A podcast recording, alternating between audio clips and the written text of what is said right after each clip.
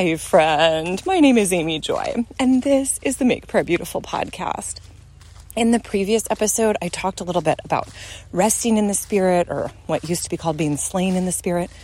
So, if you're curious about that, you can go and listen to that episode and then come back and listen to this one as well.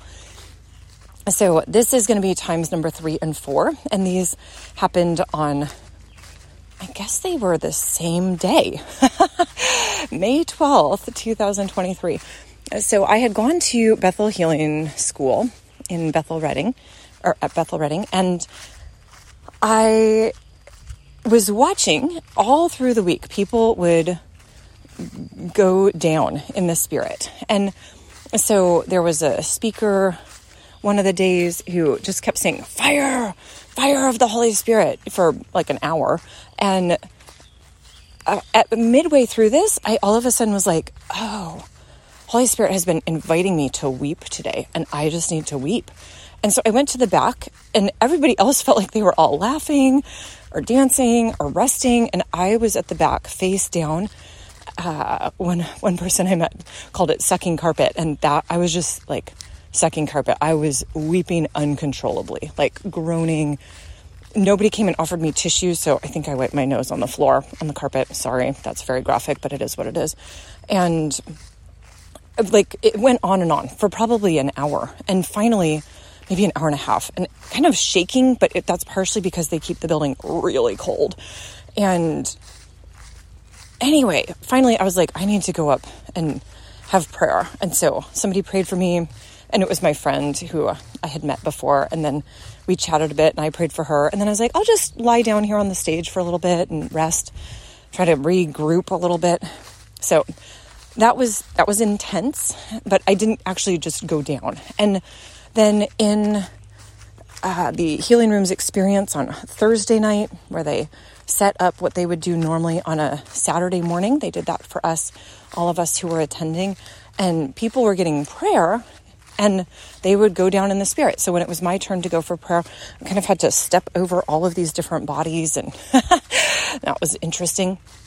And so when I got to the team, they spent about three minutes and they prayed for me. It was very beautiful. I didn't really have anything specific that I desperately needed prayer for. And I just was so blessed by their willingness, yet their their obedience. And so I just kind of smiled big the whole time. And then when it was done, I was like, okay, I'm I'm ready to go. But again, didn't go down, didn't feel any need to go down. So the next day, I thought, you know, Lord, I don't want to be subject to what other people think is kind of like the right expression of being under the influence of the Holy Spirit. You know, I, I feel like I have the gift of just being with Jesus wherever I go. And that, I mean, we all have that gift. I just feel like I've come into a greater awareness of it. And that's a precious gift to me. And if I rest in the Spirit or not, it's not really a big deal. Well, fascinating. Right before lunch, a person started praying over any place where we had been, or I think the, the specific issue was if you have ever been sick or injured because you were doing something stupid and you feel shame over that, then stand up and we'll have people pray for you. And at first, I was kind of like, oh, is there anything in my life I could think about to pray for this? And then I thought, oh, oh, I know. I can stand up in proxy for somebody else. And so I remembered one of my friends had once eaten seafood from polluted waters, and that had kind of given decades of stomach trouble. And one of my children had once been jumping around on our old truck and had cut his foot and required stitches. And then I thought about my own experience where I had a broken glass bottle that I had put in a bag to take out to the trash, and I didn't do it because I was in the middle of making dinner and I stumbled into the bag and cut my foot and needed seven stitches, you know, and you're like, why was I so stupid? Why didn't I just take it out?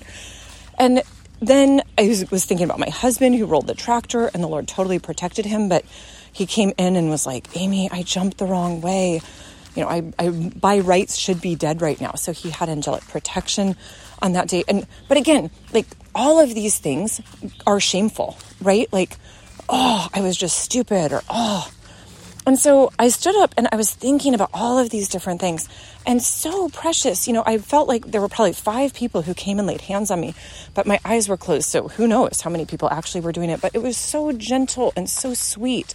And all of a sudden, I was like, oh, my knees are getting soft. And so I just sat down in the chair and then just kind of didn't move for about half an hour until that session was done. And then I thought, they're going to need to lock the building because at lunchtime they like to rearrange certain things and so I I thought I can open my eyes and go over to the prayer chapel. So I did that, scraped myself up off the chair, walked over to the prayer chapel, and then just again laid on the floor for another hour or something just like part of it I was sleeping but part of it just resting. And that was so kind of the Lord. It was such a sweet a sweetness Oh, thank you, Jesus. No real revelation. Again, no vision, but just the opportunity to rest. Thank you, Lord. So that was the third. I'm going to go to the fourth one in another episode. But yeah, thank you, Jesus, for just all of the sweetness that you offer. That when people need to rest, they rest. When people are a little uptight, they laugh. When, like in my case, as an intercessor, that when you send the gift of tears, then I get to just weep with you and recognize this is part of who you are, that you weep with us. Thank you, Jesus. Amen.